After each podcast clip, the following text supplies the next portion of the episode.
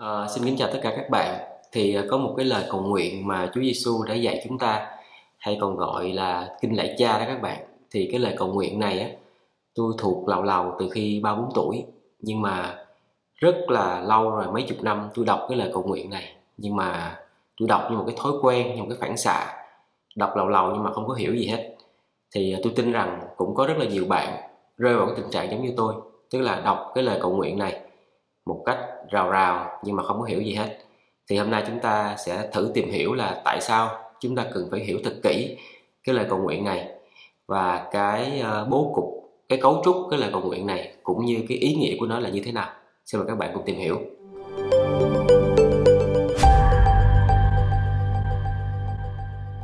Trước tiên chúng ta đi vào cái bối cảnh của cái lời cầu nguyện này được ờ, trích dẫn trong tin mừng Matthew chương 6 thì à, trước khi đến chương 6 đó thì chúng ta đã theo chân Chúa Giêsu ở chương 5 ở cái bài giảng trên núi khi Chúa Giêsu giảng về 80 phút thật à, thì chúng ta đã biết cái bài giảng trên núi của Chúa Giêsu và tiếp theo là đến Matthew chương 6 thì lúc đó mọi người nghe Chúa Giêsu tiếp tục rao giảng. Chúa Giêsu giảng giải về những cái sự ăn chay và cầu nguyện. Thì cái đoạn mà lời cầu nguyện chung Chúa Giêsu dạy cho chúng ta nó nằm ở trong Matthew chương 6 từ câu 9 đến câu 13 um, thì tại sao cái điều mà chúng ta phải hiểu thật kỹ cái lời cầu nguyện này? Thì các bạn chỉ cần đọc lên hai câu phía trên thôi là câu 7 câu 8 là tức là Matthew chương 6 câu 7 câu 8 thì chúng ta sẽ thấy rõ được uh, cái điều mà quan trọng mà chúng tôi xin đọc ở đây. Vả khi các ngươi cầu nguyện đừng dùng những lời lặp vô ích như người ngoại vì họ tưởng vì cớ lời mình nói nhiều thì được nhận vậy các ngươi đừng như họ, vì cha các ngươi biết các ngươi cần sự gì trước khi chưa xin ngài. Vậy các ngươi hãy cầu như vậy. Đó là cái lời Chúa Giêsu đã nói cho chúng ta. Khi chúng ta cầu nguyện, thì chúng ta đừng có cầu nguyện lặp đi lặp lại một cách vô ích. Bởi vì không phải cứ nói nhiều thì được nhầm. Thành thử ra là chúng ta phải hiểu thật kỹ cái lời cầu nguyện mà chúng ta cầu nguyện với Chúa. Về cái cấu trúc của cái lời cầu nguyện mà Chúa Giêsu dạy cho chúng ta thì nó sẽ gồm có hai phần chúng ta tạm gọi là phần A và phần B um, là hai phần lớn và cũng như cái lời mở đầu. Bây giờ chúng ta sẽ vô chi tiết từng phần. Trước tiên là cái uh, lời mở đầu. Tôi sử dụng cái bản dịch mà tôi thuộc từ nhỏ tới lớn. Thì cái lời mở đầu nó chỉ có 7 chữ thôi. Lạy cha chúng con ở trên trời đúng không các bạn? Bảy chữ rất là ngắn gọn này nhưng mà cái nội dung của nó vô cùng lớn lao các bạn. Tại sao như vậy? Tại vì chúng ta được phép gọi đấng sáng tạo nên muôn loài. Đức chúa trời là cha, đức chúa trời là đấng đã sáng tạo nên tất cả vũ trụ trời đất này. Chúng ta được cái đặc quyền gọi đức chúa trời là cha vì chúa giêsu các bạn. Không một cái niềm tin nào trên trái đất này cho loài người chúng ta được phép gọi đứng sáng tạo nên muôn loài là cha ngoài niềm tin vào Chúa của Thế Giêsu. Và khi chúng ta nói rằng ở trên trời có nghĩa rằng chúng ta biết Đức Chúa Trời, Ngài vượt trên tất cả những điều chúng ta đang có. Giống như trong Esai chương 55 câu 9 Vì các tầng trời cao hơn đất bao nhiêu, Thì ý tưởng ta cũng cao hơn ý tưởng các ngươi bấy nhiêu Đường lối ta cũng cao hơn đường lối các ngươi bấy nhiêu Điều này cho chúng ta thấy rằng Đức Chúa Trời, Ngài tể trị trong mọi sự Và quyền năng và sự cai trị của Ngài Vượt trên tất cả những điều ở trần thế này. Và cho chúng ta thấy rằng Một cái sự khoảng cách giữa chúng ta và Đức Chúa Trời, Ngài đứng tể trị mọi sự Ở trên trời, chúng ta là đứng dưới đất. Nhưng chúng ta được cái đặc quyền, Được gọi Ngài là cha. Và điều đó có nghĩa là gì? Là Đức Chúa Trời, Ngài quan tâm chúng ta, Ngài lo lắng cho chúng ta, Giống như là một người cha lo lắng cho con cái của mình vậy, các bạn. Thành thử ra bảy chữ này trước giờ tôi đọc rào rào, nhưng mà nếu chúng ta suy nghĩ, chúng ta nghiền ngẫm nó, chúng ta sẽ thấy được cái sự lớn lao và cái đặc quyền của chúng ta thông qua Chúa Giêsu nó lớn lao lắm các bạn bây giờ chúng ta đi vào cái à, phần lớn thứ nhất, nó sẽ gồm có ba câu đầu tiên thì cái phần lớn này, cái đại ý chung là chúng ta cầu nguyện xin Đức Chúa Trời ngày bày tỏ bày tỏ Ngài cho chúng ta biết. Bởi vì sao? Bởi vì chúng ta là tạo vật của Chúa.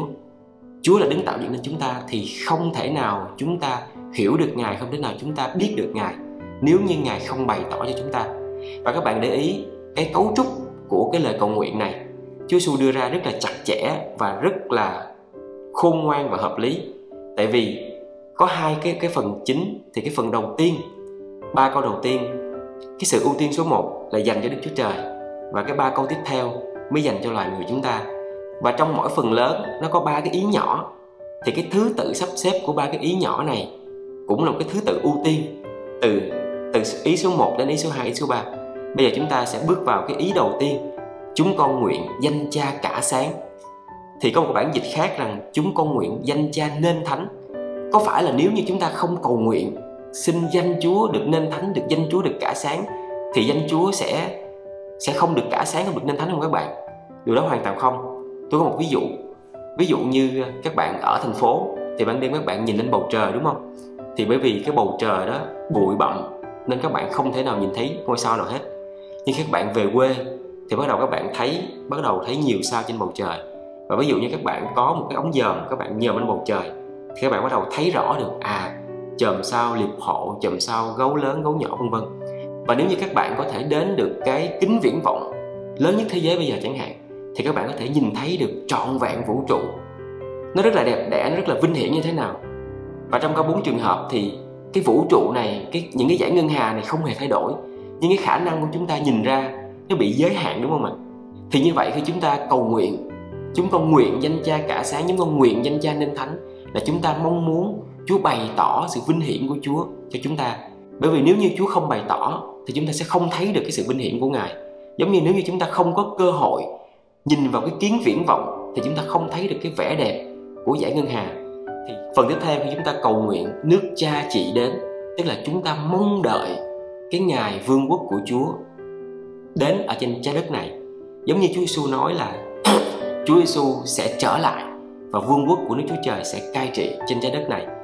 Điều đó có nghĩa rằng chúng ta mong đợi, chúng ta nóng lòng mong đợi sự quay lại của Chúa Giêsu.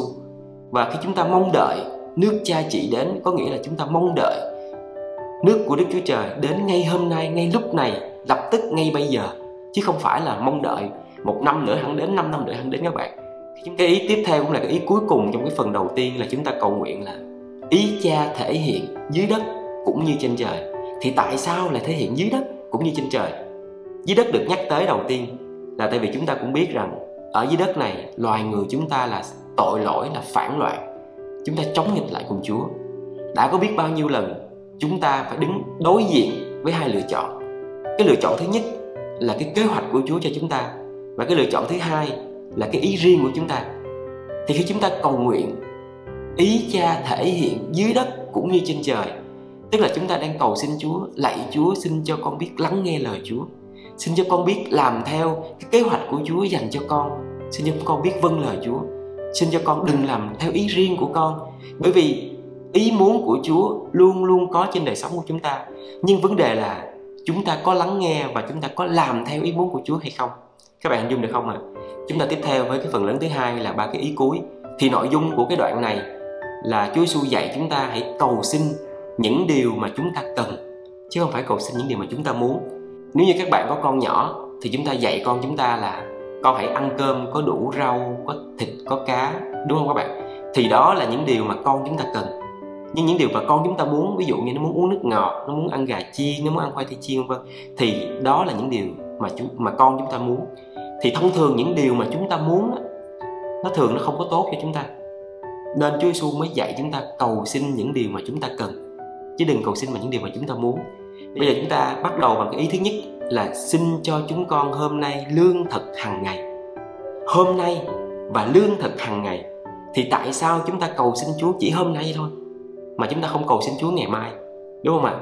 Khi chúng ta cầu xin Chúa cho chúng ta hôm nay lương thực hàng ngày, có nghĩa rằng chúng ta cầu xin Chúa cho đời sống chúng ta phụ thuộc vào Chúa. Vì giống như dân Do Thái ngày xưa khi họ ở trong hoang mạc 40 năm, thì ở trong hoang mạc không có cái gì để ăn hết. Đức Chúa Trời mới cho bánh manna từ trời xuống. Thì mỗi ngày Chúa cho manna. Lương thực hàng ngày chính là manna. Và họ chỉ lấy dùng đủ ăn cho ngày hôm đó. Bởi vì nếu họ lấy dư, họ tham lam, họ lấy dư, thì qua một đêm sáng dậy nó trở thành sâu bọ, hôi thối. Thì như vậy chúng ta cầu nguyện xin Chúa cho chúng ta lương thực hàng ngày. Chúng ta xin Chúa cho chúng ta có cuộc sống phụ thuộc vào Chúa. Và cũng trong Matthew, ở phía cuối đoạn, chương 6 à, câu 33 câu 14 Chúa Giêsu cũng dạy chúng ta rằng nhưng trước hết hãy tìm kiếm nước Đức Chúa Trời và sự công bình của Ngài thì Ngài sẽ thêm cho các ngươi điều, mọi điều ấy nữa. Vậy chớ lo lắng chi về ngày mai, vì ngày mai sẽ lo về việc ngày mai, sự khó nhọc ngày nào đủ cho ngày ấy. Tức là Chúa muốn chúng ta phụ thuộc vào Chúa và chúng ta hãy cầu xin cho ngày hôm nay thôi. Bởi vì mỗi ngày nó có sự khó nhọc của nó. Và điều Chúa muốn chúng ta không chỉ là tìm kiếm ở vật chất đời này, nhưng điều Chúa muốn chúng ta hãy tìm kiếm nước Đức Chúa Trời và sự công bình của Ngài trước tiên, rồi mọi thứ còn lại, Ngài sẽ ban cho. Mọi thứ ở đây, tất cả mọi thứ, tất cả mọi thứ còn lại, nó có thể bao gồm nhà cửa, xe cộ, tất cả mọi thứ còn lại. Nhưng chúng ta rất là dễ dàng chúng ta tìm kiếm mọi thứ còn lại trước tiên, mà chúng ta quên mất nước Đức Chúa Trời và sự công bình của Ngài. Phần tiếp theo, xin cha tha nợ cho chúng con cũng như chúng con cũng tha kẻ có nợ chúng con. Thì cái nợ ở đây chính là tội lỗi các bạn. Khi chúng ta cầu nguyện xin Chúa tha nợ cho chúng ta, chúng ta đang cầu xin cái sự thương xót của Chúa. Bởi vì chúng ta là con người tội lỗi và kể cả khi chúng ta đã tin nhận sự chết của Chúa Giêsu đã chuộc hết tội lỗi cho chúng ta, nhưng điều đó không có nghĩa rằng chúng ta sẽ sạch tội. Từ nay trở đi chúng ta sạch tội.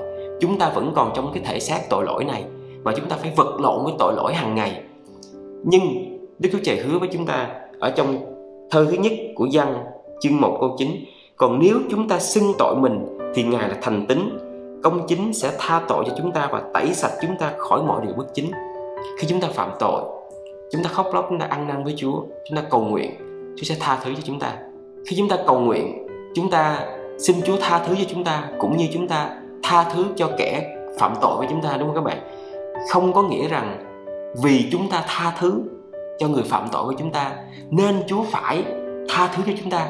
Không có nghĩa như vậy các bạn. Nhưng điều đó có ý nghĩa gì? Điều đó có ý nghĩa là chúng ta thể hiện cái niềm tin của chúng ta vào Chúa. Vì sao tôi nói như vậy? Vì tôi tin rằng Chúa đã tha tội cho tôi. Tội của tôi được Chúa tha tội. Và tôi thể hiện điều đó bằng cách rằng tôi tha cho người đã phạm tội với tôi. Chứ không phải rằng tôi tranh thủ à tôi tha thứ cho người khác nên Chúa sẽ tha thứ cho tôi. Cái suy nghĩ đó là hoàn toàn sai các bạn.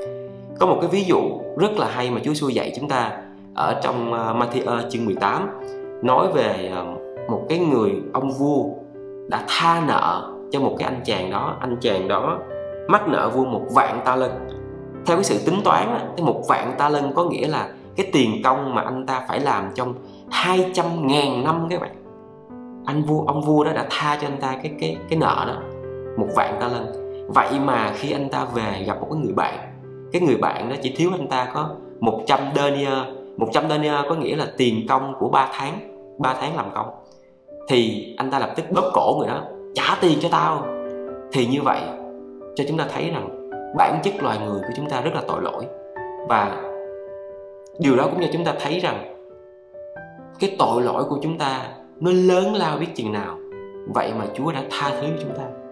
Ngài đã chuộc tội cho chúng ta bằng sự chết của Chúa Giêsu Ngài đã tha thứ hết tội lỗi cho chúng ta. Vậy mà cái người anh em, cái người lân cận chúng ta phạm một cái tội nhỏ chúng ta. Mà chúng ta dễ dàng, chúng ta không hề tha thứ, chúng ta không hề bỏ qua cho họ. Cái ý cuối cùng trong cái phần phần lớn thứ hai này, xin chớ để chúng con xa chức cám dỗ nhưng cứu chúng con cho khỏi sự dữ thì nó sẽ gồm có hai phần. Thứ nhất là cái sự cám dỗ và thứ hai là sự giữ hay là cái điều ác. Thì chúng ta cũng biết rằng đức chúa trời, ngài không có cám dỗ một ai hết. Cái sự cám dỗ nó xuất phát từ cái lòng ham muốn của chúng ta. Và từ cái lòng ham muốn đó, cái sự cám dỗ đó, nó sẽ nảy sinh tội lỗi. Và chúng ta cũng biết rằng tất cả mọi sự nó xảy đến trong đời sống của chúng ta đều được sự cho phép của đức chúa trời. Không phải tất cả mọi sự là điều do Chúa làm trên đời sống của chúng ta. Nhưng Chúa cho phép cái điều đó xảy ra. Chúa cho phép cái sự cám dỗ nó đến với chúng ta. Và nếu chúng ta cầu nguyện với Chúa, chúng ta xin Chúa Chúa ơi, con đang bị cám dỗ. Xin Chúa hãy giúp con vượt ra khỏi cám dỗ này. Thì chúng ta sẽ thấy quyền năng của Chúa. Và Chúa sẽ biến cái sự cám dỗ đó trở thành một cái dịp để Chúa trau dồi, Chúa gia tăng thêm đức tin của chúng ta và khi chúng ta cầu xin Chúa gìn giữ chúng ta khỏi mọi điều ác, thì chúng ta cũng cầu xin Chúa, Ngài thánh hóa chúng ta, Ngài gìn giữ chúng ta, và Ngài gia tăng đức tin nơi chúng ta, để chúng ta, khi chúng ta vượt qua được tất cả những sự cám dỗ và những cái sự giữ chúng ta phụ thuộc vào Chúa nhiều hơn, và chúng ta được gia tăng đức tin, chúng ta được kinh nghiệm cái tình yêu của Chúa, cái quyền năng của Chúa trong đời sống của chúng ta. Tôi hy vọng cái video này sẽ giúp cho các bạn hiểu được cái cấu trúc cũng như cái ý nghĩa lời cầu nguyện chung mà Chúa Giêsu đã dạy cho chúng ta. Tôi có một cái bài tập nhỏ nhỏ cho các bạn. Nếu như khi các bạn đã hiểu được cái lời cầu nguyện rồi, các bạn hiểu được nó có hai phần và mỗi phần có ba ý rồi, và và bao gồm cái lời mở đầu đầu tiên, thì các bạn, trước tiên các bạn dùng hai tờ giấy. Một tờ giấy thì các bạn ghi lại cái lời cầu nguyện chung mà các bạn đã thuộc lòng, lào lào rồi. Và cái tờ giấy thứ hai thì các bạn sẽ ghi xuống cái suy nghĩ mà các bạn hiểu được so với lại cái câu bên này. Ví dụ như lạy cha chúng con ở trên trời, đó là cái câu các bạn đã thuộc. Thì các bạn ghi xuống là, kính lạy đức chúa trời, quyền năng của con ơi. Chẳng hạn. Tương tự như vậy thì các bạn cũng ghi xuống những cái lời của riêng các bạn cho những cái ý tiếp theo. Thì cuối cùng các bạn sẽ có cái bản là cái lời của riêng các bạn. Các bạn có thể cầu nguyện với chúa bằng cái bản đó. Thì hy vọng rằng các bạn có cái sự gần gũi với chúa bằng chính ngôn từ của các bạn. Các bạn cầu nguyện, các bạn gần gũi với chúa. Cảm ơn các bạn rất là nhiều. Và hẹn gặp lại các bạn trong video tiếp theo. Xin chào.